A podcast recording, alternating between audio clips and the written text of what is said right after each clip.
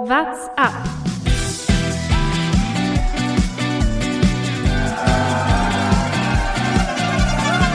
Alle rüber, Jattak, alle, alle rüber! Der Radsport-Podcast. Drei Tage sind rum bei der Vuelta España und während in Deutschland der Regenguss wieder eingesetzt hat, kämpft man in Spanien mit Hitze. Die heißesten Radsporttage des Jahres stehen an. Schadet manchen Sportlern ein bisschen, manche scheinen sich trotzdem relativ wohl zu fühlen. Zum Beispiel einer, den man schon fast abgeschrieben hatte. Aber dazu kommen wir gleich. Erstmal ein herzliches Willkommen zu dieser neuen Folge What's up? Mein Name ist Lukas Bergmann und mir zugeschaltet heute wieder beide Kollegen. Jonas Bayer ist auch wieder mit dem Boot. Servus, Jonas. Grüße. Nicht, nicht zu verwechseln. Ich war heute nicht in der Ausreißergruppe der Huelta-Etappe. und Thomas Gerlich natürlich auch. Ich grüße euch. Herr Jonas, du bist ausgerissen zurück aus dem Urlaub. Wie war's? Ja, es war ein Traum natürlich. Es war ein Trainingslager, du hast ja gesehen. Ich war gut drauf im, in der Ausreißergruppe. Jeden bist, Tag bist im viel, Rad bist gefahren. viel Rad gefahren. Ja, E-Mountainbike jeden habe ich Tag. gehört. Ah, Zum Restaurant und wieder zurück. Hauptsächlich äh, mit dem E-Bike zum Restaurant und zurück. Ja. Stark. Ja. Ja, Bergi, ich kann sehr gut nachvollziehen, wie es dir gerade ging in der Anmoderation. Du hast den, du hast den, die Kurve gerade noch bekommen, aber ich kenne das, wenn man das anfängt und dann von einem zum nächsten und dann ist man schon kurz davor, in der Anmoderation eigentlich einen 5-Minuten-Monolog zu halten und die ganze Etappe und die halbe Rundfahrt zusammenzufassen. Aber du hast es gerade noch geschafft. Jonas Mhm. hätte es fast weitergemacht mit seinem Namensvetter heute. Aber ja, dann, dann mache ich an der Stelle auch gleich weiter. Ich habe mir ja schon, ich habe mir schon so viele Sprüche und alles Mögliche vorbereitet für den Fall, dass Radprofi Bayer heute vielleicht gewinnt. Naja, muss mir alles noch aufheben. Ich habe einiges auf Lager für den Tag, wenn er irgendwann kommen wird. Das wird groß. Ich sehe hinter dir ist eine große Pinnwand mit äh, Ideen, Fäden, die Mindmap. Ja, eine man das. Mindmap wurde gestaltet. Mhm. Von Idee zu Idee, von Gedankensprung zu Gedankensprung. Ja. Wenn Tobias Bayer irgendwann gewinnt, wird es nur noch heißen, who the fuck ist Jonas? Wir werden ihn auf jeden Fall versuchen, hier reinzuschmuggeln und, und Jonas langsam rauszudrücken. Ja, Jonas, bitte, das nächste Mal, wenn du im Urlaub bist, mach das wie vernünftige Leute, wenn sie Urlaub haben. Kümmere dich um eine Vertretung. Ja, ich habe ja, Jetzt wäre es so naheliegend gewesen, aber du bist einfach weg und schickst ein Foto vom Essen und vom Wein und sagst, ja, äh, tschö, kann heute nicht. ich habe ja, wir haben ja schon mal versucht, dass wir Paul Martens hier im Podcast hatten. Da habe ich ja schon meinen Rücktritt angeboten, wenn er, wenn Paul Martens äh, dazu stoßen würde. Mal sehen. Vielleicht finde ich, vielleicht äh, Tobias Bayer. Der, der Name wäre nicht so weit weg. Also Wir müssten es auf jeden Fall auf unserer Internetseite nicht so viel ändern. Wir müssen einfach nur den Vornamen austauschen. Das wäre wär auf jeden Fall gut, wenn du das so machst. ja, das wäre eine gute Idee. Ich, äh, ich gehe mal in mich und, und schau mal, ob ich da was organisieren kann. Okay, haben wir jetzt schon alle Hörer verloren, die nicht die heutige Etappe irgendwie verfolgt haben? Wahrscheinlich ja. Sie werden sich denken, warum reden Sie über einen, der auf Platz 40 heute ins Ziel gefahren ist? Ja gut, weil der halt in der Ausreißergruppe war. Aber wir können natürlich auch mit was ganz anderem anfangen und gar nicht über die Vuelta sprechen, sondern noch über das, was davor passiert ist, um noch mehr Verwirrung reinzubringen. Vielleicht ist das die, die beste Idee. Polen-Rundfahrt und war ja noch, Super. doch noch. Und äh, Joe Almeida hat nochmal einen Tritt ins Gesicht, würde ich sagen, für Patrick Lefevre gegeben. Einfach mal gewonnen. Sehr souverän. Muss jetzt aufpassen, weil ich sage, weil ich fast, fast geneigt bin zu sagen, Lefebvre verdient auch mal einen Tritt ins Gesicht. Aber äh, so einen Nur Leistungs metaphorisch. Nur metaphorisch. Genau, ich spreche in Bildern, ihr wisst, ihr wisst Bescheid. Äh, ja, ist gut gefahren. Ja, der hat super, also super stark gefahren, ein super Antritt auch, äh, den er jetzt endlich mal wieder zeigen konnte. Und ich glaube, es war sogar sein erster World Tour, äh, World Tour Erfolg, ähm, den er da gelandet hat. Und er war schon auf beeindruckende Art und Weise, weil es nicht das äh, stärkste Starterfeld, auch weil natürlich viele Olympiateilnehmer mit dabei waren, er auch, aber ähm, hat, hat er gut gemacht und äh, ist sicher auch gut für ihn und Bahrain, äh, die werden sich die Hände reiben. Also, wenn man nur auf die Zahlen schaut, dann war es eine ziemlich starke Rundfahrt. Zweimal Erster, einmal Zweiter, einmal Vierter auf den Etappen. Äh, Zweiter ist er beim Zeitfahren geworden, musste sich auch nur Remy Cavagna geschlagen geben. Etappe 2, das war ja die mit, mit der Bergankunft, wo er sich im Endeffekt das Führungstrikot geholt hat und dann nicht mehr abgegeben hat. Es ist, ja, der beste Fahrer auf der Rundfahrt gewesen. Äh, tatsächlich wollte ich auch mal nochmal schauen. Sein letzter Sieg, es war auf jeden Fall der erste seit über einem Jahr, glaube ich. Ja, und wann er davor das letzte Mal gewonnen hat, liegt auf jeden Fall eine Weile zurück. Ja, aber tatsächlich auf World Tour Ebene. Viermal war er Zweiter beim Giro. In den letzten beiden Jahren hat er, war er viermal Zweiter auf, auf Etappen. zweimal Dritter, auch, auch beim Giro letztes Jahr. Aber er sonst, Ich bin bei Pro Cycling Stats jetzt schon im Jahr 2018 angekommen nee, er hatte, es ist und tatsächlich finde keinen erster, Sieg. erster äh, Lüttich Bastogne, Lüttich U23 im Jahr 2018. Sein letzter Rennsieg gewesen. Hat sich ein paar Mal hier irgendwo das weiße Trikot geholt, aber ja, dann war es doch, doch noch ein bisschen mehr als ein Jahr. Angekommen könnte man vielleicht sagen, oder? Also jemand, der schon so stark gefahren ist, der, ich weiß nicht, wie, wie viele Tage beim Giro letztes Jahr das, das Führungstrikot getragen hat. Ich glaube um die 15 oder 16 oder so. Ähm, ja, Ihr habt es ja letzte Der- Woche auch schon angeordnet, äh, äh, die, den Transfer zu bereinen. Also es ist ein, einfach auch ein super Transfer. Man weiß noch nicht, wie gut er wirklich wird, aber wenn er noch einen großen Sprung macht, dann hat den UAE eh schon unter Vertrag und dann äh, besser kann es nicht laufen. Und ich glaube, so ein Fünfjahresvertrag hilft ihnen einfach. Die können jetzt mal schauen, wo es hingehen kann mit ihm und Worst Case ist er ein herausragender Helfer. Und der ist gerade erst 23 Jahre geworden. Spricht jetzt nicht dafür, dass er schon sein Zenit erreicht hat. Andere Jungspund, Tour of Denmark, eigentlich jetzt eher mal eine kleinere Rundfahrt, muss man sagen. Aber äh, Remco Evenepoel ist zurück und hat mal wieder eine seiner Solo-Attacken gesetzt, ähm, hat angegriffen und äh, hat die Gruppe überrundet. Ähm, und da kam es zu einer lustigen Situation. Und äh, ich glaube, das ist eine unserer wunderbaren Kategorien, in die das einzuordnen ist. Ausreißer und Ausrutscher. Remco Evenepoel fährt vorbei an Shane Archibald, äh, der sowieso äh, eigentlich ein Typ ist, dem man auf Instagram auf jeden Fall mal folgen muss, weil er The Kiwi Flying Mullet da heißt auf, ähm, auf Instagram. Ist auch egal, er überrundet ihn und der fährt vorbei und er gibt ihm richtig die Faust und, und feuert ihn nochmal an. Also grandioses Bild.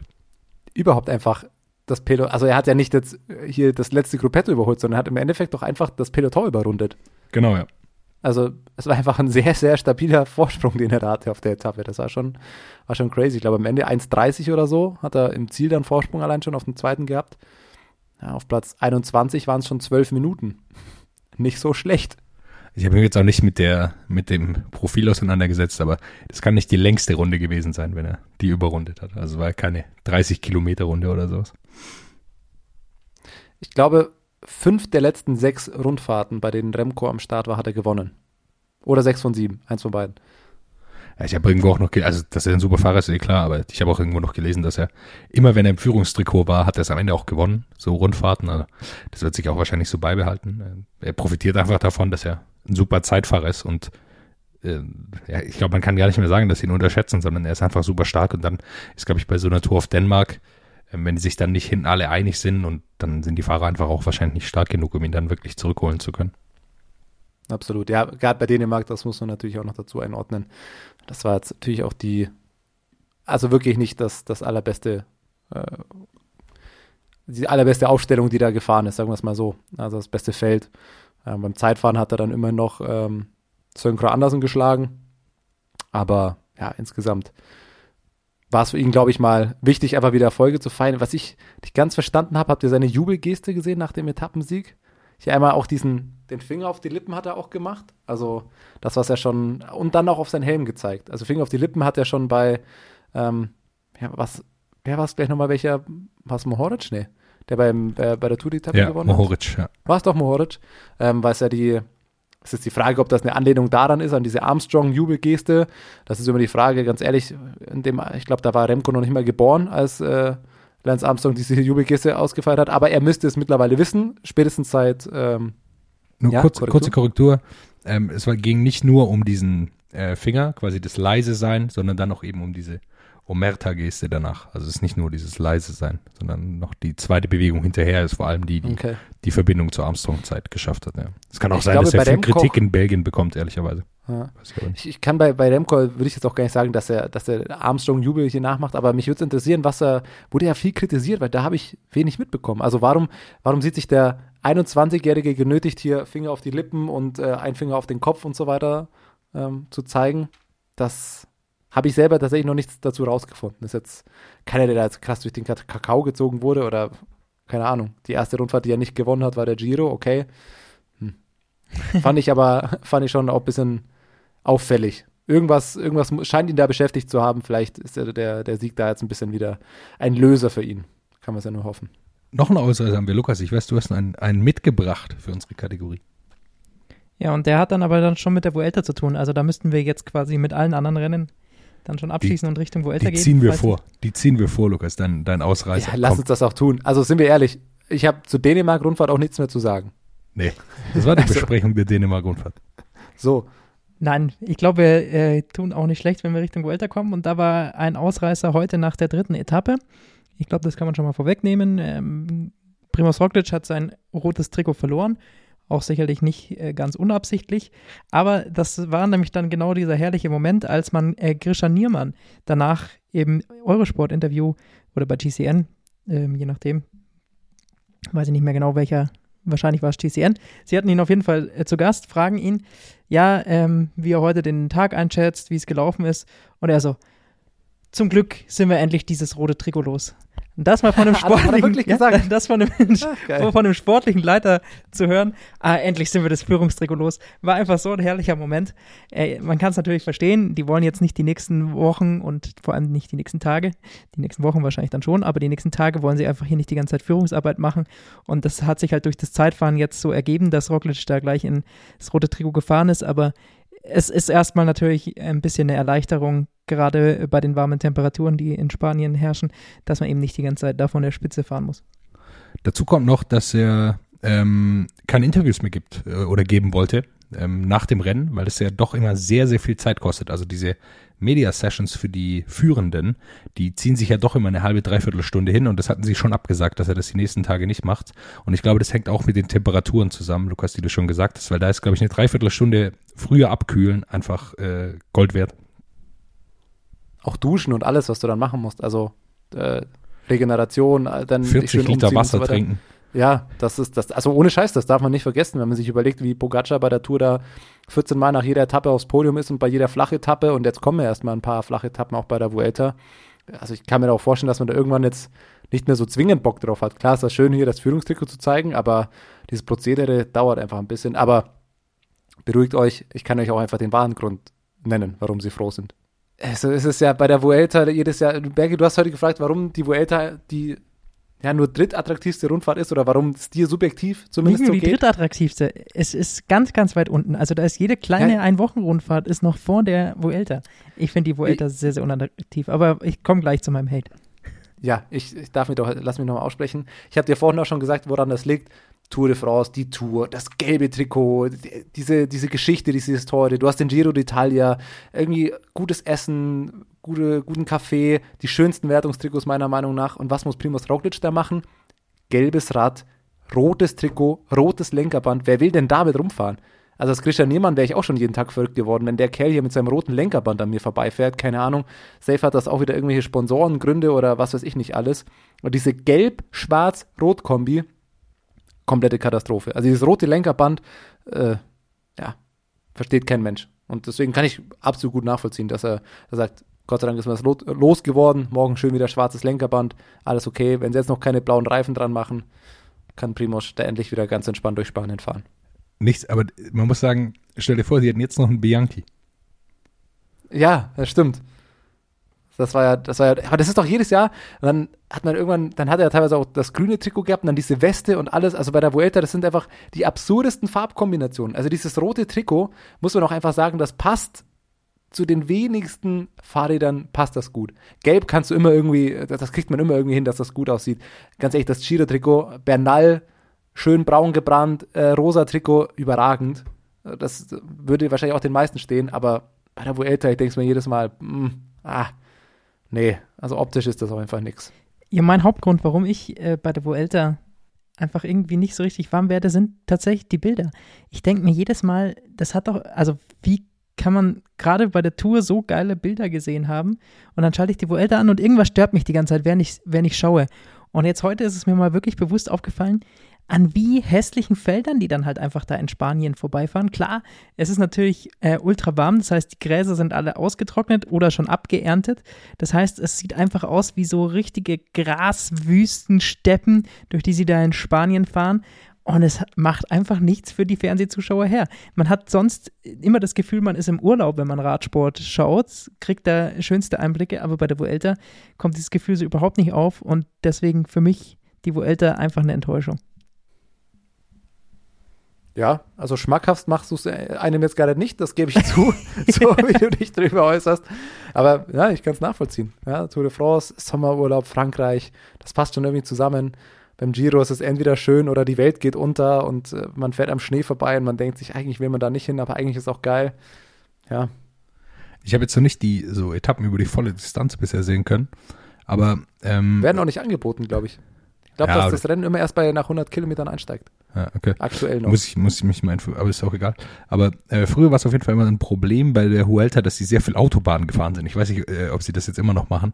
Ähm, das ist natürlich schon ein Vorteil der Tour, dass sie so ein Riesending auch in dem Land sind, also in Frankreich, dass sie auch die schönen Straßen fahren können. Das ist immer gar nicht so einfach, glaube ich, auch für Organisatoren, die schönen Straßen über, also dass man da fahren darf, sondern bei der Huelta, die war hauptsächlich dafür bekannt, viel Autobahn auch abzufahren. Ja, wollen wir es einmal von vorne aufrollen. Drei Etappen hatten wir bisher. Ich glaube, das, das Zeitfahren ist schnell erzählt. Roglic hat es gewonnen, war der stärkste. Es war jetzt auch kein allzu langes Zeitfahren. Ich glaube, nur sieben Kilometer oder so.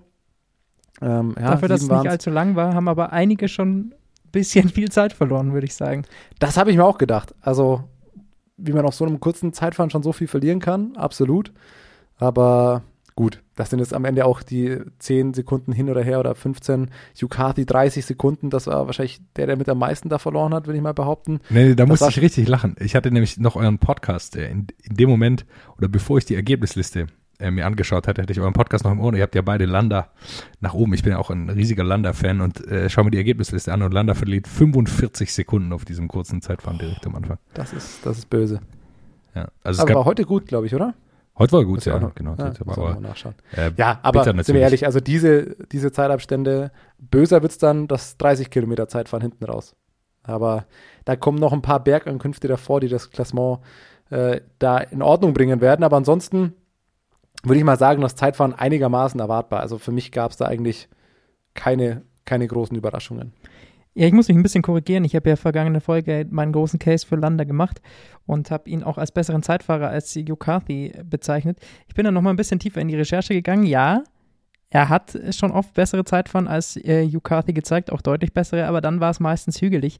Also auf der flachen hat Landa oft noch mehr Probleme als Yukathi beim Zeitfahren. Das ist äh, wirklich erstaunlich zu sehen. Habe ich dann so in den letzten Jahren so ein bisschen nachverfolgt, wie er in Zeitfahren war, in denen auch Yukathi mit dabei war. Und ähm, wenn es richtig flach ist, dann ist er sogar meistens noch dahinter. Also es muss so ein bisschen wellig oder ansteigend sein, dann ist er besser. Als Es war aber nicht flach. Das hat mich eben auch gewundert. Also es ging erstmal die ersten zweieinhalb Kilometer waren bergauf. Es waren jetzt nur äh, 3,4 Prozent, da war noch eine kleine Zwischenabfahrt ja, dabei, aber das aber es meine ich war nicht eigentlich, mit. Das meine ich nicht mit. Äh, also das hätte aber ich also das Zeitfahren, also ganz ehrlich, wenn du sieben Kilometer eh nur hast, davon waren zwei oder drei Kilometer flach. Das war eine Abfahrt, die Roglic auch schnell gefahren ist, also er hat auch ein paar Risiken genommen. Das war für mich eher die Frage, weil es schon für die sieben Kilometer war es gut technisch. Da habe ich mich eher gefragt, wie viele Fahrer auf der ersten Etappe schon da voll da sind oder vielleicht nochmal ein bisschen vorsichtiger fahren, weil du hast auf den sieben Kilometern 38 Kurven ungefähr gehabt, plus eine schon einigermaßen technische An äh, Abfahrt und es ging am Anfang bergauf. Also es war jetzt kein sieben Kilometer flach dahin brettern Zeitfahren. Das also nicht, dahinter- aber es, es, es war ja jetzt auch nicht so, dass das jetzt die mega, mega steilen und abwechslungsreichen Passagen drin hatte. Das meinte ich jetzt damit. Ja, Man konnte mehr rollen. Aber er ist dann halt, wenn man sich dann anschaut, das Ergebnis, dann ist er halt eine Sekunde vor Patrick Gamper angekommen und jetzt, äh, no offense, Patrick Gamper, aber ich vermute, für den war das jetzt erstmal gar nicht so wichtig, ob er jetzt da 40 Sekunden oder 45 kassiert. Jetzt fällt mir aber auch wieder ein, was bei Landa eigentlich das Problem war. Scheiße, ich habe es immer noch nicht irgendwie rausfinden können, was da los war. Aber Landa ist, glaube ich, vier oder fünf Sekunden vor seinem Start erst an der Sta- Startrampe angekommen. Also da gab es irgendwelche Probleme, dass der entweder nicht wusste, da, da gab es irgendwelche Probleme im organisatorischen Ablauf. Weil der kam wirklich, der kam oben an und ist ungefähr gestartet. Der hätte beinahe seinen Start verpasst. Äh, ich habe jetzt auf Twitter hier so ein paar Gags oder ein paar Gerüchte oder so gelesen, aber irgendwas war da nicht in Ordnung. Weiß nicht, ob es er selber war, ob es das Team war, ob es der Veranstalter war. Äh, aber ich würde mal gerade bei Landa den Zeitrückstand auch ein bisschen unter diesem Kontext betrachten. Und was hat, war bei Egan Bernal falsch? Mein Gott, Egan Bernal ist auch nicht der beste Zeitfahrer. Nein, das ist richtig. Aber der war. Da kann das Cycling Magazine meinen, er ist fast so gut wie Roglic, aber das würde ich anders sehen. Die Prognose sah anders aus. Ja. Aramburu hat mich noch überrascht. Platz zwei. Ähm, hätte ich ihm nicht so zugetraut. So ein super Zeitfahren. Ja, und dann gab es noch ein paar gute Fahrer. Dekonic hat wieder zwei Leute in die Top Ten bekommen. Das ist, glaube ich, immer zu erwarten. Ich, das müsste man mal rausfinden, ob es jemals in der World Tour ein Zeitfahren gab, in dem Deconic Quickstep nicht zwei Fahrer unter den Top Ten hat. Also ich kann es mir fast nicht vorstellen. Jetzt sind es, ähm, wer war dieses Mal? Äh, Josef Czerny und an Andrea Bagioli, also auch nicht jetzt die bekanntesten Jungs von denen. Aber die Zeitfahren ist irgendwie gar kein Problem für die. Aramburu ist stark gefahren. Das würde ich mal sagen, fällt unter die klassische Kategorie. Irgendein Spanier gibt am ersten Tag direkt schon mal alles, um irgendwie sich vielleicht das Führungstrikot zu holen. Also gerade bei so einem sieben Kilometer, bisschen bergauf, bisschen Abfahrt dabei. Aramburu ist ein guter Abfahrer. Äh, Astana ist da eh immer wild unterwegs in Sachen, die auch bergab gehen. Insofern äh, war das, glaube ich, einer der Spanier, der darauf schielt. Ha, vielleicht macht Roglic noch ein bisschen Piano und ich kann mir für zwei Tage das Führungstrikot holen. Wurde nichts draus. Dann, zweite Etappe, oder? Der erste Sprint. Und es gab eineinhalb Kilometer geradeaus auf sehr breiten Straßen. Also es war wirklich ein, ein klassischer Sprint-Sprint. Thomas, du sagst es, sehr, sehr lange Zielgerade, ähm, sehr gerade, aber wir hatten auch vorher schon einige Stürze leider zu verzeichnen bei der Etappe. Äh, die Bora-Jungs hat es richtig schwer erwischt, ähm, oder es ist richtig schwer, aber die waren da mittendrin in diesen Stürzen und von, man hat es dann aus der Helikopterperspektive gesehen. Es war einfach sehr, sehr eng. Es war jetzt, glaube ich, ich glaube, man kann fast niemanden herauskristallisieren, der da Schuld hatte, aber es war einfach so ein bisschen im Feld Bewegung und dann hat es einen erwischt, wahrscheinlich ans Hinterrad gekommen und dann äh, gestürzt. Äh, ich glaube, Patrick Gamper und äh, Meus war fast am sch schwersten erwischt von den. Schachmann da auch noch mitgefallen, also gefühlt lag halb Bora am Boden. Das kann ich natürlich immer sein, also wenn im Feld die Teams fahren einfach sehr nah beieinander, also gerade jetzt in, gegen Ende von so einer Etappe oder umso mehr man zum Ziel kommt und äh, wenn dann einer stürzt, kann es einfach sein, dass sehr, sehr viele dann von einem Team stürzen. Ja, es war im Endeffekt ja auch die, die frühe Sprintvorbereitung. Ich glaube, es war so viereinhalb Kilometer vor dem Ziel. Ähm, Wird es jetzt auch als klassischen Rennunfall verbuchen. Das war jetzt nicht, dass da irgendwas äh, zu eng war oder irgendjemand einen kapitalen Fehler gemacht hat. Das passiert dann einfach ähm, immer wieder. Ja, viereinhalb Kilometer vor dem Ziel. Bitter war es vor allem, dass da natürlich die noch nicht die drei Kilometer Marke erreicht waren. Das heißt, ein paar Leute haben auch durch diesen Sturz Zeit verloren. Ähm, allen voran natürlich Maximilian Schachmann, würde ich jetzt sagen, GC-Ambitionen wird der, denke ich, eh keine gehabt haben. Ähm, da wird es nicht ganz so schlimm gewesen sein, aber ein paar Fahrer waren es doch. Ich glaube, dass auch Hugh Carthy gestern schon dabei war, Adam Yates, der dann auch schon ähm, ein bisschen Zeit eben verloren hat. Ähm, Hugh Carthy, genau, Jack Haig, wenn man ihn dazu zählen will, zu den GC-Fahrern. Also waren schon ein paar Leute, die da 30 Sekunden ja, auf einer Etappe verloren haben, wo man 30 Sekunden nicht unbedingt verlieren sollte. Also das war natürlich ärgerlich, wenn du aufgehalten wirst und da dann auch schon mal Zeit verlierst. Und dann kam der erwartete Sprint, nur Groupama FDG hat davon anscheinend nichts mitbekommen. Die haben den letzten Call verpasst oder sind falsch abgebogen oder keine Ahnung. Hat irgendjemand gesehen, was mit denen Ja, passiert ist? Die waren da waren ein bisschen weg. eingeklemmt, aber man muss auch sagen, dass Arno Demar es dann nicht immer geschafft hat, das Hinterrad seiner Vorderleute zu halten. Also es ist nicht der eingespielte Sprintzug, den sie haben. Klar, es sind nicht die Leute, mit denen Arno Demar normalerweise fährt, aber Arno Demar ist auch überhaupt nicht in Form, fühlt sich scheinbar auch nicht wohl im Feld, so wie er da rumgurkt. Also der ist da ständig irgendwo alleine, man weiß nicht, wo er abgeblieben ist, die Teamkollegen müssen sich umdrehen.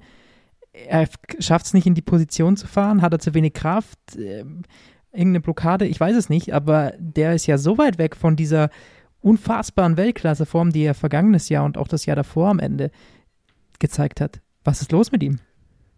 vor allem sein Sprintzug, weil also ich habe erst als ich den Sprint zum ersten Mal gesehen habe, also als ich es live gesehen habe, dachte mir noch, hä, wo, weil der wäre jetzt einer gewesen, auf den würde ich mal hätte ich, auf den achtet man mal. So Platz 1 bis 4 sollte da schon drin sein, ganz geradeaus. Es geht nur darum, wer hat den, den besten Sprintzug, um die Vorbereitung und alles. Ich habe einfach nicht gefunden. Ich dachte mir, das kann doch nicht sein.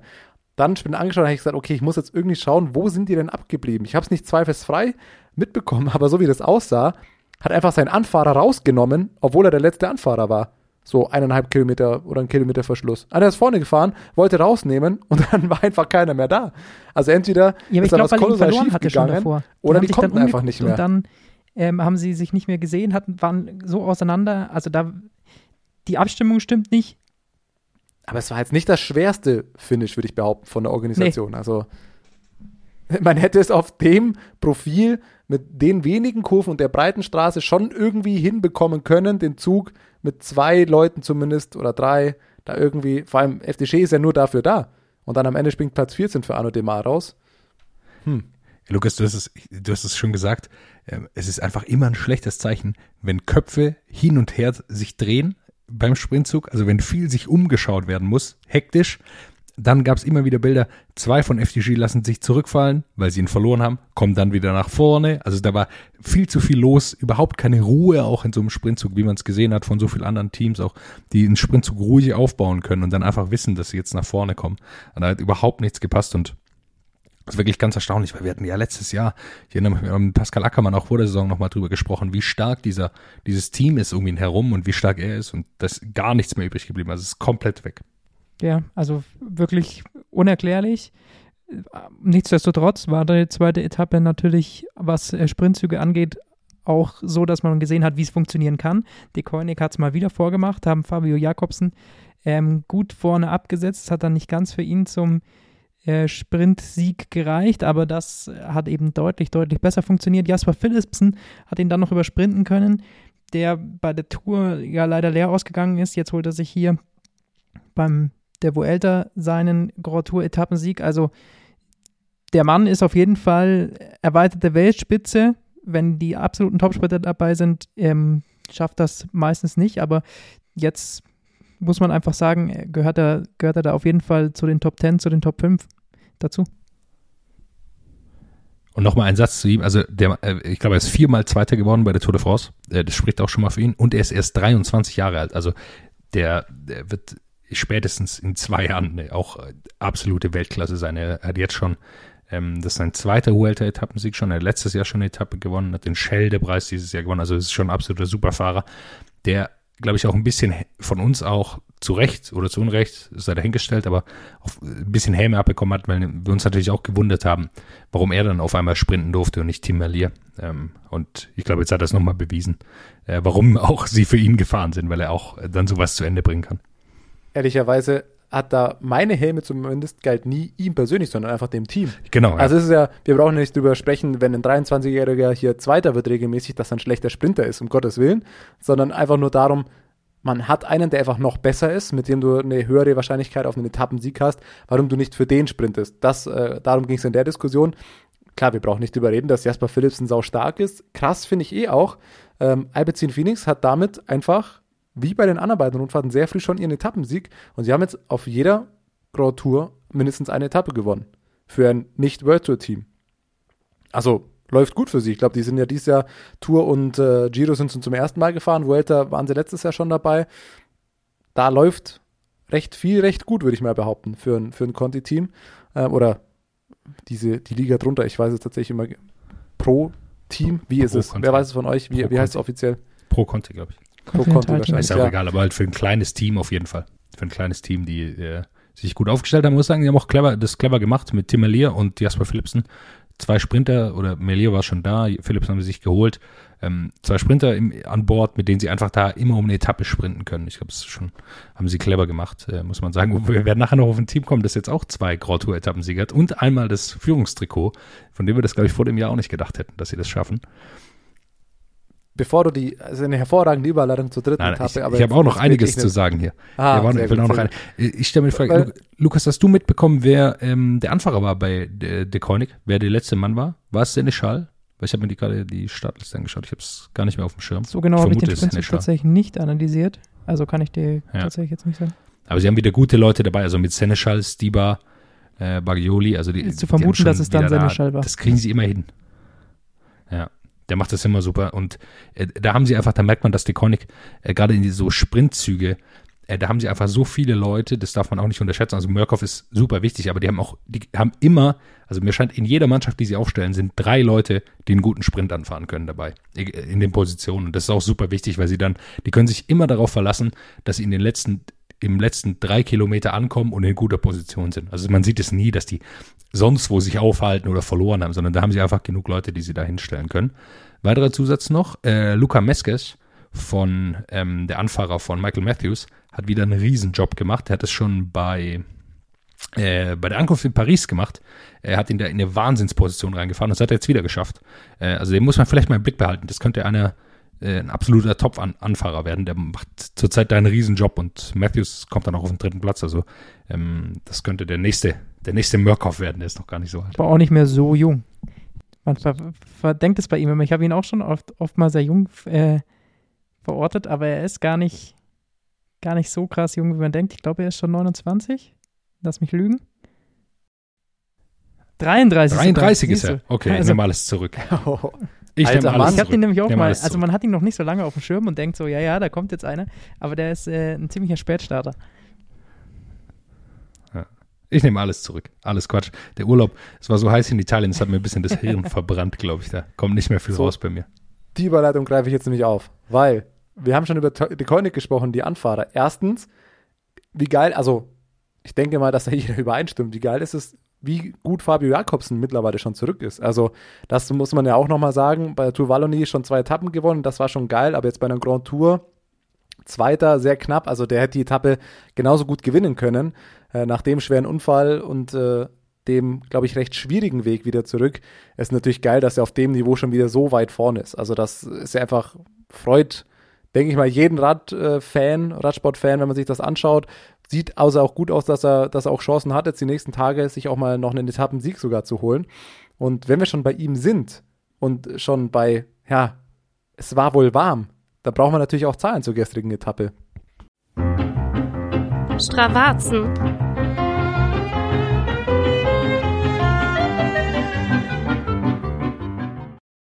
auf die Wattwerte geschissen, sag ich mal, ganz klar.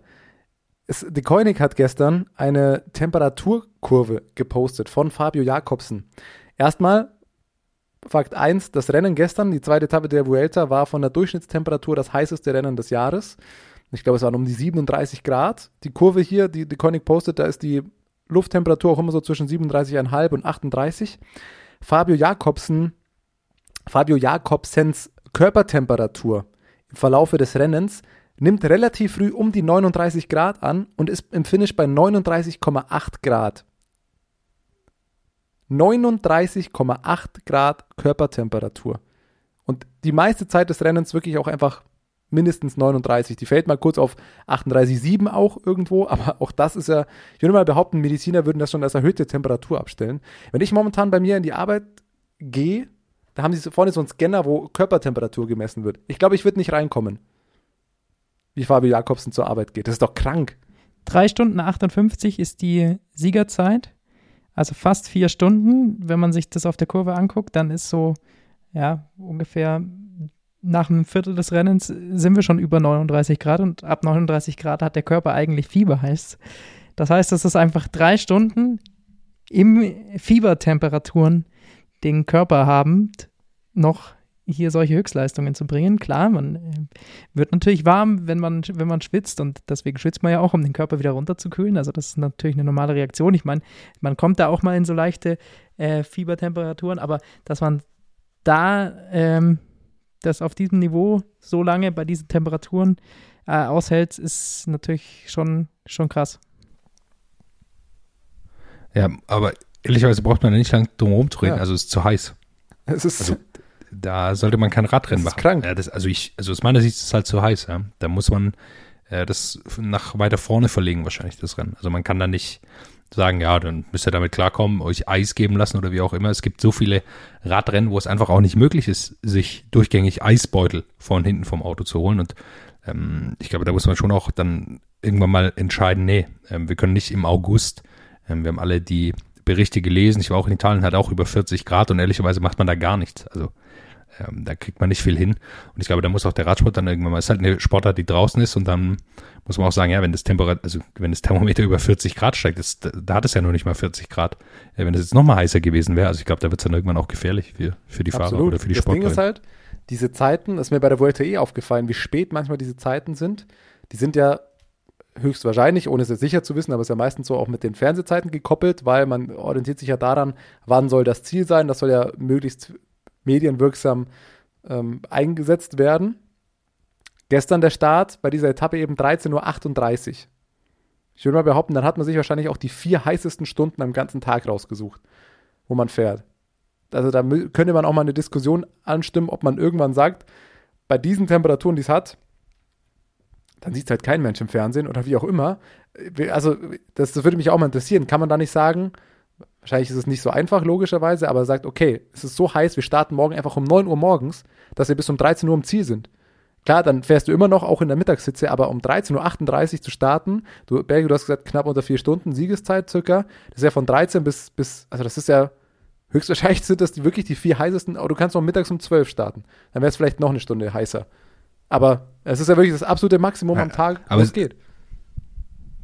Ja, oder später. Dass man sagt, man startet erst um 16 Uhr und hat das Finish zur Primetime, keine Ahnung. Dann wird es für die Teams natürlich schwer, aber ich, ich habe jetzt auch von Fahrern noch nichts dahingehend gehört, ähm, dass, es, dass es da Beschwerden gibt, aber wenn ich die, die Zahlen lese, die Körpertemperatur, die von Decoinic gepostet wird, also ist ja noch ein bisschen so, ha, guck mal, wie krass oder wie auch immer, finde ich das schon, da könnte man mal eine Diskussion anstoßen.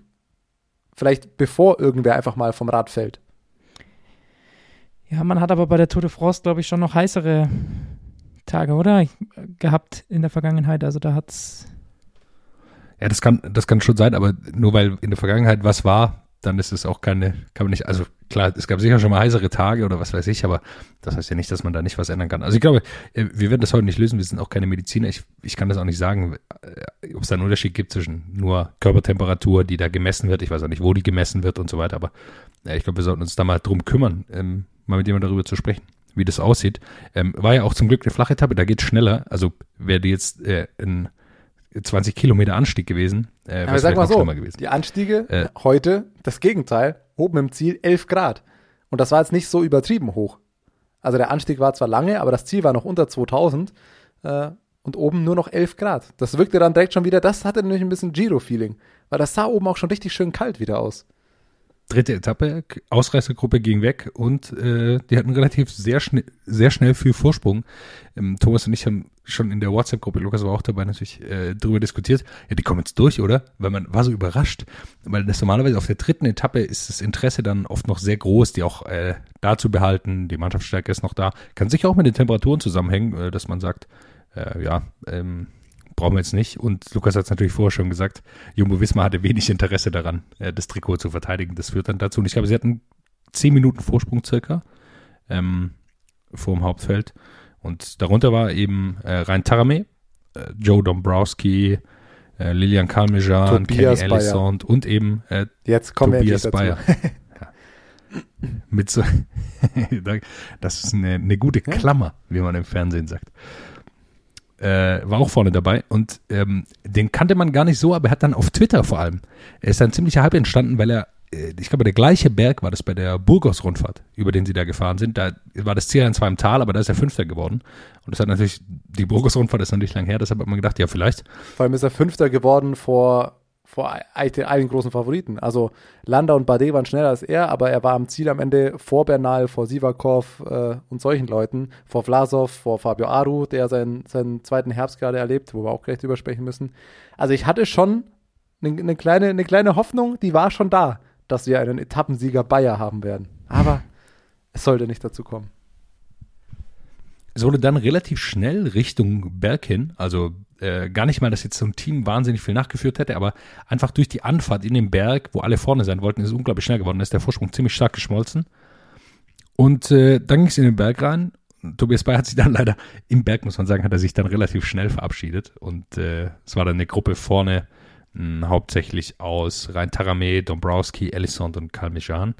Und äh, äh, Kalmijan hatte schon vorher angegriffen, so rum war es, genau. Und äh, Tarame, Dombrowski haben sehr gut dann auch zusammengearbeitet, sind zu zweit gefahren und am Ende greift rein Tarame an und äh, holt sich das Ding, holt sich die Etappe und das Führungstrikot und äh, ich freue mich wahnsinnig, weil Lukas und ich haben irgendwann mal privat äh, so eine kleine Liste aufgestellt an Fahrern, die früher mal ein Riesentalent waren und aus denen wirklich gar nichts wurde.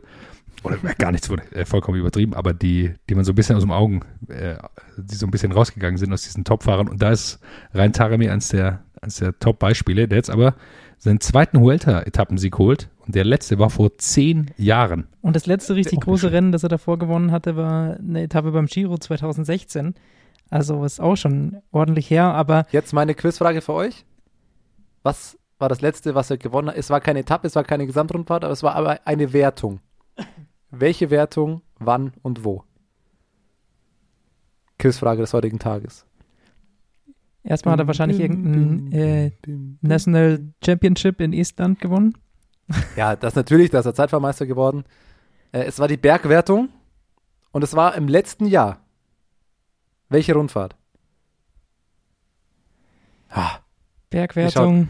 ihr schaut nicht mal die Tour de Ruanda. Bergwertung bei der Tour de Ruanda hat er gewonnen, 2020. Ja, das ist mein Ja, Fehler, dass da ich hätte, darauf da nicht hätte man gekommen wirklich bin. drauf tut kommen mir leid. Naja, Ja, mit 34 Radsportexperten kommt er nochmal. Ist für ihn ein Riesenerfolg. Fürs Team auch. Ich habe es gerade schon gesagt, wir, die haben jetzt ihren zweiten Grand Tour Etappensieg. Ich glaube, vor dem Jahr hätte man das nicht gewettet, plus äh, das Führungstrikot. Ähm, also ist für Avanti, über die man sonst ja auch ein bisschen gelächelt hat, weil sie so die Ausreißergruppe in der Tour de France bilden, äh, auf den Flachetappen, wo es eh nichts zu holen gibt. Ähm, die haben ein recht erfolgreiches Absolut. Jahr dieses Jahr. man muss auch dazu sagen, es wirkt ja so ein bisschen, als ob gerade wieder 2011 oder 2015 wäre. Die Trikots sehen auch so aus, als ob gerade 2011 oder 2015 wäre. Das passt alles zusammen, muss ich einfach sagen. Das ist schon, Vielleicht fühlt er sich deswegen jetzt wieder erst wohl ja, und kann deswegen so. jetzt äh, so richtig hier attackieren. endlich wieder frühe 2000er Feeling oder 2010er Jahre Feeling so ungefähr. Nee, aber natürlich stark für ihn. Hat er jetzt halt auch einfach direkt zwei Trikots. Logischerweise, wenn man die erste Bergankunft gewinnt, äh, hat man auch das, das Bergtrikot. Das wird dann morgen und die nächsten Tage in Vertretung Kenny Elison tragen. Oh ja. Und ansonsten ist Roglic froh, dass er das, das Führungstrikot abgegeben hat, aber ein paar andere GC-Fahrer sind da heute nicht, also Roglic sah für mich so aus, als ob der da noch relativ gut mitfahren kann. Er war zwar isoliert, wo wir vielleicht gleich noch drüber sprechen können, aber lass uns erstmal darüber sprechen, wer heute schon rausgefallen ist. Richard Carapaz zum Beispiel. Bei Ineos scheint sich wieder früh die, die Kapitänsrolle schon ganz festgelegt zu haben. Also sie können auch keine, obwohl das Team so stark ist, kann Ineos dieses Jahr keine Zweier-, Dreier-Spitze lange fahren.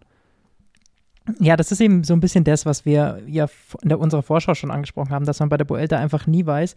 Da kommen zwar dann so krasse Namen hin, aber niemand hat von denen wirklich die Vuelta als äh, Ziel auf dem Schirm gehabt oder zumindest nicht am Anfang der Saison und da sich wirklich drauf vorbereitet. Von dem her ist es dann oft so, dass man einfach noch guckt, ja, wer ist jetzt irgendwie gerade in den letzten Wochen noch ganz gut gewesen in der Vorbereitung, konnte sich da in Ruhe drauf vorbereiten. Und das war halt zum Beispiel Carapaz überhaupt nicht. Von dem her kann das dann halt auch mal passieren, dass auch so Weltklassefahrer, wenn sie da halt nicht topfit hinkommen, weil sie gerade von Olympia, von einem Olympiasieg und wahrscheinlich 20.000 Presseterminen zurückkommen, dann da halt auch mal abfallen. Bei Carapaz hat es mich auch gar nicht so sehr gewundert, beziehungsweise als er dann so früh abgefallen ist, war ich schon überrascht. Bei ihm ist es aber so, wenn man zwei Sekunden länger darüber nachdenkt, hat man, ja, okay, das wäre jetzt irgendwie auch krass gewesen, wenn er da die Vuelta jetzt auch noch ganz vorne mitfährt. Bisschen anders ist es bei Fahrern wie Sepp Kass, also dass Roglic so früh schon isoliert war bei der ersten Bergankunft, ist jetzt nicht das allerbeste Zeichen fürs Team. Sepp Kass, ja, wird wahrscheinlich spätestens, wenn wir ihn kritisieren, dann doch wieder loslegen. Und wir haben auch bei der Tour gesehen, dritte Woche, das kann er. Nichtsdestotrotz fand ich es schon zumindest ein kleines äh, Warnzeichen, dass Roglic wirklich so früh schon ganz alleine ist. Ich glaube, das macht ihm nicht viel aus. Er ist gut genug, dass er das einfach alles alleine fahren kann. Aber trotzdem, für den Top-Favoriten muss man sagen, ist er vom Team her wahrscheinlich, hat er, wird er auf nicht allzu viele Unterstützung in den Bergen zählen können, würde ich behaupten. Jetzt muss ich ganz kurz überlegen, ist Sepp Kass auch ähm, bei Olympia gefahren? Weil ich glaube, das ist halt einfach ein sehr, sehr hartes Programm, wenn du Tour bis zum ist Ende er nicht gefahren. Vollgas fährst und dann zur Olympia. Sein Vuelta ist sein erstes Rennen seit der Tour. Okay, dann für ihn keine Ausrede, für Carapaz Ka- meiner Kass Meinung ist nach schon. Weil das Ja, macht natürlich einen Unterschied zum. Beispiel zu, zu jemand wie Roglic, der natürlich auch bei Olympia gefahren ist, aber halt nicht diese Tour noch davor hatte. Klar, Also, bei Kass ist es halt eben vor allem dahingehend, finde ich überraschend, weil Roglic, der war nicht einer, der am Jahresbeginn gesagt hat, okay, Vuelta wird meine Rundfahrt, da bereite ich mich voll drauf vor, das für Kass nicht gilt. Für Kass wäre eigentlich eher der Kapitän jetzt zur Vuelta gewesen. Klar, dann ist der Klassiker, die Leute, die beim Giro oder bei der Tour, wie jetzt Roglic, nicht so performen und performen können, nehmen dann die Vuelta noch als, als Ausweichtermin. Aber bei Kass hat es mich deswegen überrascht, dass er dann doch so früh schon abreißen lassen muss. Wie auch ein paar andere. Also ich will jetzt gar nicht so, so lange über Sepp Kass reden. Ähm, Felix Großschartner muss man heute leider, leider Gottes mit dazu zählen als einen der, der ja, doch schon massiv Zeit verloren hat. Also 3 Minuten 15 war es auf den Etappensieger. Wenn man dann das umrechnet, circa eineinhalb Minuten schon auf die, auf die Spitzengruppe. Das ist bei der ersten Bergankunft leider dann doch schon tatsächlich gar nicht mal so wenig. Und auch Leute wie Vlasov sind schon 30 Sekunden, die sie heute einfach mal gefressen haben. Yukathi auch schon fast 30 Sekunden. Wo man sagt, ja, Jonas, du hast es, du hast es vorhin schon mal so, so passend gesagt. Wenn man, es ist nie ein gutes Zeichen, wenn man am allerersten, in der allerersten Test, in der allerersten Berg einer Rundfahrt schon Zeit verliert. Ja, ich bin gern dazu bereit, wenn unsere Hörerinnen äh, mir das Gegenteil beweisen können, wer am ersten Berg schon mal Zeit verloren hat und dann nochmal unter die Top 3 von der Rundfahrt gefahren ist. Da bin ich, äh, würde ich gerne lesen, aber ist einfach immer schlecht, wenn du da direkt am Anfang schon mal Zeit kassierst. Ist auch nicht gut für, für den Kopf, wenn du weißt, ähm, da habe ich Zeit verloren, zumal es heute jetzt auch kein ganz krasses Tempo war. Also Bahrain hat ein bisschen was versucht, auch ein bisschen getestet, aber da sind auch Leute abgefallen, sehr, sehr früh, aus großen Gruppen, wo man dachte, oh, das muss nicht sein. Und dann ist schwierig. Flassow hat mich am meisten überrascht, weil er ein sehr gutes Zeitfahren hingelegt hat. Ähm, Habe ich nicht so ganz verstanden. Es kann natürlich jetzt auch alles sein mit der Hitze, also äh, oder der Kälte, also mit diesem Temperaturunterschied. Also wenn es wirklich oben 11 Grad hatte, das ist natürlich schon krass. Das sind halt 30 Grad Unterschied quasi fast von äh, von, von Tag gestern zu heute. Es kann alles auch zu Problemen führen, kann irgendwas anderes sein, aber es ist nie ein gutes Zeichen, wenn die da äh, schon Zeit verlieren. Äh, Carapaz vielleicht mit seinem Oro äh, Bronzerad, ähm, vielleicht muss man da nochmal drüber nachdenken, ob das die richtige Lackierung war. Sollte man vielleicht doch Gold machen. Da gibt es ja verschiedene Meinungen. Ich sehe es auch eher als Bronze. Es gab schon Leute, die es als dunkelgold bezeichnet haben, aber. Das wäre mir eine neue Farbe. Ja, ich hatte, da muss ich leider auch sagen, da hatte ich ein bisschen mehr erhofft. Ich habe so richtig schön Gold, Bling, Bling, so ganz auffällig glänzend, sodass es echt so im Auge schon ein bisschen wehtut, wenn man hinschaut. So richtig schön prollmäßig. Ja, wenn, wenn man sich da halt jetzt anschaut, also jetzt ist halt für Yucati zum Beispiel, das ist einfach schon eine Minute 30 hinter Primus Roglic. Also Zeitfahren und jetzt die Etappe heute zusammengerechnet. Und man kann es einfach, ich sehe es einfach nicht realistisch, dass er eine Minute 30 noch aufholt, plus die fünf Minuten oder was, was er noch am letzten Zeitfahren verlieren wird. Also da ist für halt viele schon der Sieg quasi gelaufen. Klar geht es auch um Top Ten und so weiter, aber da ist der Sieg weg. Und manchmal ist es so, das ist natürlich immer bei jeder großen Rundfahrt sehen wir, dass, dass, es, dass es passiert und dass man am Anfang manchmal nicht so gut in Form kommt. Sepp Kass hat mir ein bisschen Sorgen gemacht, weil er auch ziemlich fertig aussah, ehrlicherweise. Also es hat sich nicht zurückfallen lassen, das kann man, glaube ich, nicht sagen. Ähm, und ähm, ich glaube, Bahrain, was ihr prognostiziert hattet, ist auch eingetreten. Also sie haben eine ziemlich starke Mannschaft. Ähm, die sie einsetzen können, eben mit Gino Meda, Marc Pardon, ähm, können sie da schon sehr, sehr viel machen und haben heute auch mal gezeigt, dass sie, dass sie ja, was machen wollen, glaube ich. Lange mitgefahren. Also Gino Meda, Marc Pardon kommen am Ende, glaube ich, so zehn Sekunden hinter der Spitzengruppe nur an. Das war schon, das war schon recht stark. Und wenn wir dann bei der Spitzengruppe sind, wer auch stark war, Movistar. Also sind wieder auf dem perfekten Weg, äh, wo man sie immer einordnet, jetzt im Gesamtklassement Platz 5, 6 5 bis 7. ja. Hey, aber also jetzt mal Spaß beiseite, die sind sau stark gefahren heute. Und Teamwertung. Also Enric Mast mit seiner Mini-Attacke dann noch drei Sekunden rausgefahren, okay. Aber die waren stark, auch Valverde dann noch lange mitgefahren. Warte mal, Thomas, die, der hätte sicher noch mal vier Sekunden mehr rausgefahren, hätte nicht Miguel Angel Lopez gedacht, komm, das sehe ich anders. da fahre ich jetzt das mal hinterher und Ich habe es auch erst auf Twitter gelesen, ah, ja, typisch Movistar, ähm, Enric Mas fährt und Miguel Angel Lopez fährt hinterher und ich bin ja der Erste, der diesen, der da mitgeht und sagt, Mensch, Movistar, wie blöd seid ihr eigentlich schon wieder? Heute fand ich es gar nicht so. Also ich, erstens fand ich nicht, dass er jetzt krass hinterhergejagt ist. Er ist halt normal weitergefahren. Ähm, und er war jetzt auch nicht der, der dann irgendwie da mega die Arbeit gemacht hat. Oder ich, also wie gesagt, ich, ich glaube nicht, dass da ein größerer Zeitunterschied gegeben hätte, ehrlicherweise. Dass am Ende, wenn alle dann sprinten, hinter ihm war ja dann, glaube ich, direkt Yates war dann noch, Roglic ist letztlich dann genau mit ihm ins Ziel, dass er dann normal weiterfährt, okay, aber es war nicht so, wie jetzt viele sagen, hier Movistar jagt sich selbst hinterher und äh, er macht dann Nachführarbeit gegen seinen Teamkollegen. Ein äh, bisschen muss ich dir widersprechen. Also es gab keine Bonussekunden mehr. Das heißt, es gab keinen Grund jetzt an Yates, der war es, glaube ich, nochmal vorbei zu sprinten, um da den Platz gut zu machen, sondern er hätte einfach im Hinterrad bleiben können und vielleicht wäre es eine Sekunde gewesen. Also es sah halt einfach wieder bescheuert aus. Äh, ich gebe dir recht, das waren wahrscheinlich keine fünf Sekunden, sah bescheuert aus, aber ähm, Valverde hat die Attacke so ein bisschen vorbereitet von Mass und ich, man sieht, die sind angriffslustig und haben auch gute Bahnen. Klar, für, die ist die Spanien-Rundfahrt natürlich auch ein ganz großes Ding. Dann wollen sie nochmal performen. Movistar, das ist klar. Wenn es ins eigene Land geht, dann zumindest irgendwie auffallen. Und Enric Maas, wieso nicht? Er kann auf jeden Fall aufs Podium fahren, wenn er in guter Form ist. Vielleicht Platz 4, Lukas. Vielleicht nicht 5 bis 7, sondern 4, 6 und 7. Nee, Ja, Enric Maas kann schon auch aufs Podium fahren. Der war schon aufs Podium der? Vuelta. Also Ja, das klar. ist jetzt nicht so abwegig. Wer mich richtig enttäuscht, das, welches Team ist natürlich damit dann Bora Hans Grohe. Denn neben Felix Großschartner ist auch da sonst nicht allzu viel los, muss man ehrlich sagen. Gut, vielleicht noch Nachwirkungen von dem Sturz, aber letztendlich fragt man sich jetzt, ja, okay, was hat jetzt Bora Hans Grohe hier noch bei dieser Vuelta vor? Ich weiß es nicht. Eigentlich können sie jetzt schon nur noch auf Etappensiege gehen, oder? Ich glaube, es ist noch zu früh, äh, um Großschartner da komplett rauszunehmen. Drei Aber, Minuten, Hat er schon naja, drei? drei, Minuten hat er heute verloren. Er hat jetzt, ja, 2,17 hat er auf äh, Taramé, was? Ja, auf 31. es ist, es ist viel mehr, als es sein sollte. Da brauchen wir nicht drüber reden. Aber ich glaube, also es macht jetzt auch keinen Sinn, ihn jetzt schon rauszunehmen. Also, wer weiß, was da noch geht. Jetzt Wo soll man denn Zeit auf rein Taramé rausholen, so stark wie der heute war? Wie, wie, wie will man den schlagen, den alten Mann? Ja, er hat, also, er hat jetzt den Vorteil, sowas kann man vielleicht auch mal, wenn man, ja, eine Gruppe wird da nicht gelassen, mal schauen. Aber da sind sicherlich noch ein paar, die abreisen lassen werden. Ansonsten, ehrlicherweise hat Border da jetzt nicht das ganz große Aufgebot, dass du da viele Karten spielen kannst. Also, äh, Großschartner ist der Kap Schachmann wird auf Etappensiege gehen, das ist klar, aber da hat sich ja nichts geändert. Da muss man einfach hoffen, dass der Sturz ihn nicht so sehr beeinträchtigt und dann schauen, was, was Felix Großschartner noch macht. Aber das werden wir ja im Idealfall nächste Woche direkt, direkt selbst hören. An der Stelle nochmal ein Hinweis drauf. Wir werden am Ruhetag mit Felix Großschartner eben sprechen. Und dann wissen wir auch schon mehr. Da würde ich jetzt noch gar nicht zu weit gehen. Ich, lass uns doch mal, draufgehauen ist immer so einfach. Lass uns doch mal über die reden, die, die gut gefahren sind. Fabio Aru möchte ich da einfach auch nochmal hervorheben. Wir haben es letzte Woche nämlich, haben wir über ihn gesprochen. Er ist ja, glaube ich, mein, mein Drunkbet gewesen. Er hat dann kurz nachdem unsere Folge rauskam, eben mitgeteilt, dass die Vuelta seine letzte, sein letztes Radrennen wird. Direkt nach der Vuelta wird er aufhören. Ist schon eine gute Burgos-Rundfahrt gefahren, wo er Zweiter geworden ist. Auch heute wieder mit der Spitzengruppe mit reingefahren. Würde mich, würd mich sehr freuen, wenn er zum Abschied nochmal ein gutes Ergebnis, Top 10 Platzierung oder vielleicht sogar ein bisschen besser da bei der, bei der Vuelta holen kann. Heute sah er zumindest gut aus. Es scheint fast so, oder, dass bei ihm der Kopf auch eine riesige Rolle gespielt hat. Also wir wissen alle, er hatte Probleme mit dem, äh, ich glaube, Blut hatte er Probleme und äh, es war nicht Das leicht klingt im Radsport-Kontext ein bisschen.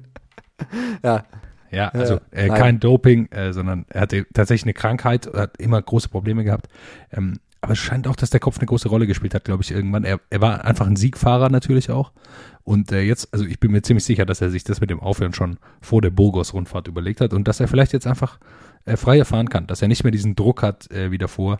Ähm, und es freut mich wirklich für ihn. Ich, er war immer ein spektakulärer Fahrer, immer einer, der angegriffen hat. Und äh, jetzt ist er wieder da und es ein Vater der einen einfach zu sehen. spektakulären Gesichtsausdrücke. Wie geil wär's? Dritte Woche, Bergankunft. Fabio Aru gewinnt eine Etappe und fährt sich auf Platz 5 im Gesamtklassement. Also das, das wäre mein Wunsch. Er hat, er hat auch eine, Lukas, äh, du weißt es, glaube ich, auch, ähm, wir haben schon öfter darüber gesprochen, er hat, glaube ich, eine der geilsten Bergankünfte der Tour de France-Geschichte auf diesem Flugplatz. damals, ja, äh, ja, gewonnen. das war äh, Per- ein Highlight. Da genau. hat er gewonnen. Unglaublich gut. Und damals Christopher Froome in Probleme gebracht. Das war so ein 22 Prozent Rampe am Ende, glaube ich, oder so. Da war's. Wie das eine Fluglandebahn sein konnte, weiß ich auch nicht. Äh, das dahingestellt. Ähm, ich, ich, ich möchte noch einen Satz äh, zu Merda und äh, Pardue sagen. Warum, ganz Ähm, kurz, du, du sprichst ihn immer Marc Perdue aus. Du hast es schon ein paar Mal erklärt, aber also Klar, es ist für- immer, er bleibt für dich der Franzose jetzt, oder wie? Okay, Er Marc bleibt für mich Perdue, auch dann Franzose. bleiben wir dabei, Das okay. ist wie, Pardon. ne, ihr könnt ja auch äh, den Oh Pardon, Gott. pardon, ja. Äh, Cavendish bleibt bei mir auch Cavendish. Irgendwann Okay. muss man sich Der festlegen. Franzose Marc Ähm, Perdue. Ich, äh, der Ukrainer Marc Pardue. Ähm, auf jeden Fall. Der ist einiges von vorne gefahren, habe ich nicht so ganz verstanden, weil ehrlicherweise konnten sie die ganz vorne nicht einholen und aus Bahrain-Sicht wäre es aus meiner Sicht cleverer zu sagen, nee, komm, den, den lassen wir mal noch im Topf um, ums Gesamtklassement. Ihn mal benutzen als, äh, als jemand, der auch noch mal attackieren kann, wo andere nachsetzen müssen. Äh, jetzt hat er nicht wahnsinnig viel Zeit verloren, aber doch schon ein bisschen. Und ich glaube, es war eine unnötige Zeit, die er da verloren hat.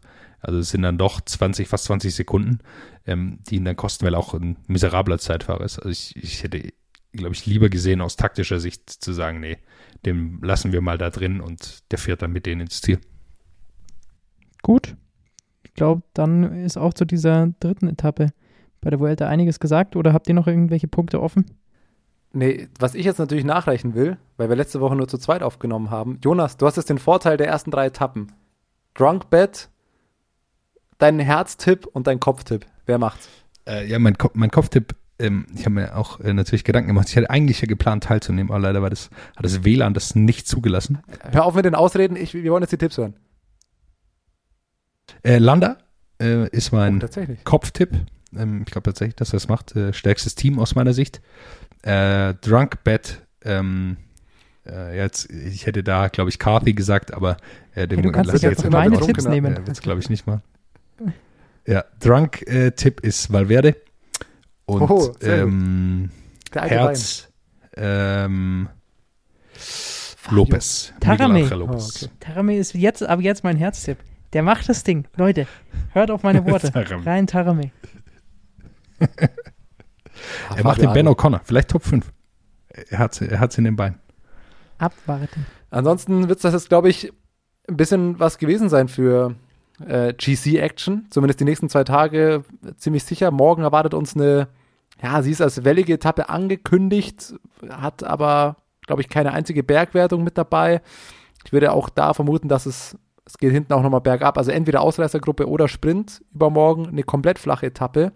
Witzig finde ich die sechste Etappe. Wenn ihr gerade könnt, schaut euch mal das Etappenprofil an, weil es ist eine 160 Kilometer lange Etappe. Ab Kilometer 82 fahren sie auf äh, quasi am Meeresspiegel. Also da ist es zwischen 1 und 4 Meter Höhe. Und das für 70 Kilometer.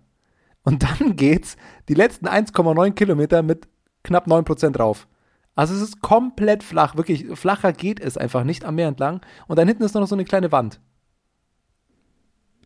Ja, Wer macht sowas? Leute, die gerne, Ah, das die Profil hoffen, ist dass. Alaphilippe, Sagan oder Strich. Van der Poel dabei sind, aber sind sie leider nicht. Ja, sowas vielleicht. Ja, Tom tatsächlich. Ist das vielleicht eine Etappe für den, oder? Tatsächlich, Aber also GC-Action wird uns da wahrscheinlich, ja, wobei, vielleicht um die Bonussekunden, wenn Roglic Bock hat. Aber ansonsten würde ich behaupten, gibt es jetzt mal die nächsten Tage relativ wenig. Wobei, da kommt auch schon wieder eine Bergankunft an. Zumindest der ersten Kategorie. Siebte Etappe. Tom Pitcock ist ein heißer Tipp. Ich glaube, der holt sich seinen ersten World Tour Etappensieg ja bei dieser Vuelta und das könnte einer sein. Er hat auch schon ein bisschen Zeit kassiert, äh, würde ich auch mal sagen. Teilweise mit Absicht, dass er auch mal in eine Gruppe gehen kann. Würde ich fast tippen, äh, dass sie ihn auch lassen. Ähm, ein, ich glaube, Huelta haben wir abgeschlossen. Äh, Frauen war noch Arctic Race of Norway. Ähm, Annemiek van Fleuten gewinnt es am Ende, würde ich sagen, relativ äh, deutlich. Ähm, gewinnt auch zwei Etappen. Äh, nee, äh, Entschuldigung, gewinnt eine Etappe, aber die mit dem Berg. Ähm, Marlene Reuser, äh, erfreulich vierter Platz, trotz einem trotz einer langen Bergankunft. Also die ist super drauf und, fährt da ein sehr, sehr gutes, sehr, sehr Ja, es gutes ist Rennen. eines dieser Rennen, die jetzt nicht ganz so krass äh, besetzt waren, wie wir sonst aus der ähm, Welt der Frauen kennen. Glaube ich, liegt einfach daran, dass viele nach Olympia sich doch mal Auszeit genommen haben. Ähm, aber ansonsten, ja, war Annemiek van Vleuten vorab die Top-Favoritin für dieses Rennen. Gab auch eben einen Bergfinish, deswegen war dann Annemiek van Vleuten auch so äh, favorisiert. Ähm, gewinnt das vor Ashley Mulman-Pasio. Ich glaube, dann ist das einfach auch ein, eine eindeutige Geschichte gewesen. Also ich meine, wenn Anna van der Breggen nicht dabei ist und es gibt einen Bergfinish, dann wer, soll, wer soll dann Annemiek van Vleuten schlagen? Ja, das stimmt. Aber das ist einfach auch zu stark. Also das, ja, da kann man wenig machen und ähm, ich, ich würde gerne mal, wir müssen mal rausfinden, äh, was so Wettquoten sind, wenn es einen Bergfinish gibt und äh, eine der sind. beiden da ist. ja, richtig. muss ich sagen, von der Norwegen-Rundfahrt ist eines der Rundfahrten bekomme ich am allerwenigsten mit. Ähm, aber finde ich mit dem besten Namen. Also ich habe nochmal nachgeschaut, die der Frauen heißt leider nur in Anführungszeichen Ladies Tour of Norway, aber dieses Arctic Tour of Norway, so heißt der, glaube ich, bei den Männern. Das ist, finde ich, einer der geilsten Rundfahrtnamen, die es gibt. Ich denke da nämlich absolut nicht an Radrennen. Arctic Tour of Norway ist für mich ein bisschen gegen Eisbären kämpfen, äh, mit einem mit einem Gewehr irgendwie dich äh, am Eis entlang hangeln und noch Fische fangen. Das ist für mich Arctic Tour of Norway. So, so ist es. Immer noch schönere Bilder als bei der Vuelta, um da wieder den Bogen zu schlagen. Ja, aber Norwegen ist ja auch wunderschön. Ja, gut, Spanien ist auch wunderschön. aber nicht um diese das ist auch falsch. naja, Aber gut, abgesehen davon. Letzter Satz dazu, Arctic Race of Norway ist immer das Greenwashing der World Tour im Radsport. Es wird immer rausgeholt, ähm, weil die versuchen mit Elektroautos da unterwegs zu sein. stark. Der Radsport ist so grün, er ist so, er ist so nachhaltig, toll. Zumindest bei einem Rennen. Aber ja, machen auch viel mit Dieselgeneratoren. Da- das sei am Da Rande machen, auch dazu die, erwähnt. da machen auch die drei Fernsehhelikopter, fliegen, glaube ich, alle elektrisch. Jetzt, jetzt äh, wir verfransen uns, würde ich Ja. fast sagen, nach über einer Stunde Aufnahme. Ähm, Wir kommen ins gefährliche Halbwissen und ins pauschale irgendwelche wilden Sachen behaupten. Ja, dann machen wir doch hier an der Stelle Schluss, verweisen nochmal auf Geil. nächste Woche, denn Richtiges da haben wir einen, Kackende der nicht heute. mit gefährlichem Halbwissen glänzen kann, sondern mit Bollenwissen. Richtiges Kackende. Ja, machen wir es so. Felix Großschartner, die Aussichten sind gut, auch wenn das Ende der Folge das nicht war. Die Aussichten sind besser. Deswegen unbedingt wieder einschalten. What's up? Der Radsport-Podcast. WhatsApp ist eine M945-Produktion. Ein Angebot der Media School Bayern.